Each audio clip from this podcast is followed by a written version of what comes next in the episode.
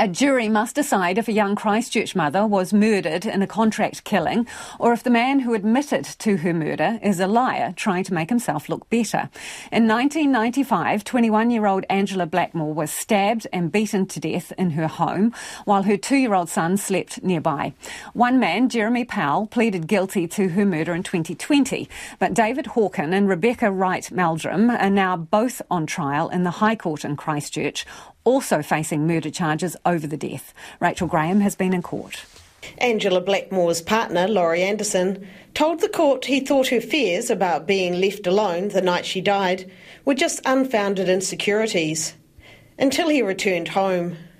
I saw Angela laid out in the dining room on her back, blood everywhere. So, what did you do? First reaction was to get her help, so I quickly rushed to do a phone call and get an ambulance for her. I don't know, but that was the first thought. I went uh, to give her a shake to see if I could get any response.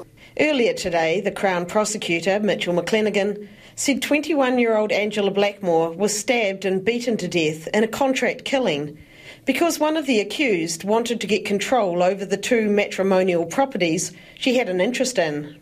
Mr McClenaghan told the jury David Hawken arranged Angela Blackmore's murder because he had been helping her ex husband sort out legal issues around two properties the couple owned and saw an opportunity for himself. So the Crown say David Hawken hatched a plan, a plan whereby Angela Blackmore was removed from having any control over the properties, where he could take over her share and use the properties as his own assets for his business ventures, which he in fact goes on to do. Mr McClenaghan says Mr Hawken arranged for Rebecca Wright Meldrum and Jeremy Powell to murder Angela Blackmore with the promise of $10,000 in payment. He said Rebecca Wright Meldrum and Angela Blackmore had been close friends since the early 1990s and at one point lovers. Mr McClenaghan said Angela was very security conscious and didn't like to open the door to anyone she didn't know. And Rebecca Wright Meldrum knew that. The night Angela was killed was the first night she'd been home alone, without another adult, in her new home in Vancouver Crescent. Angela Blackmore, seeing her friend Rebecca Wright Meldrum, then opened the door and let her and Mr. Powell inside. Mr. Powell was armed with a bat and a large knife which he hid in the trench coat he was wearing. When they got inside, Angela Blackmore offered them a coffee. She then went into the kitchen and Ms. Wright Meldrum indicated to Mr. Powell to attack Angela Blackmore. Rebecca Wright Meldrum's defence lawyer, Stephanie Grieve KC, said the jury would be hearing about a gruesome murder in a world of strip clubs, drugs, and gang connections.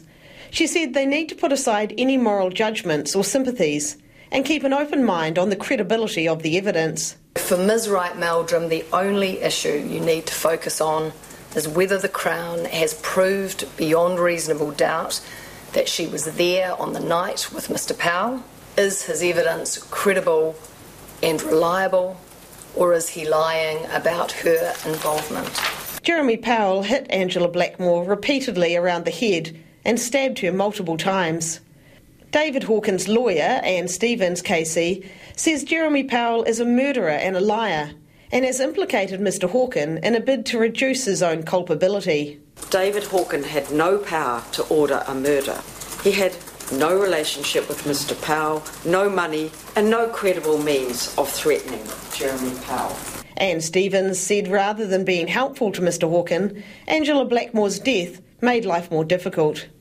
The trial is expected to take four weeks.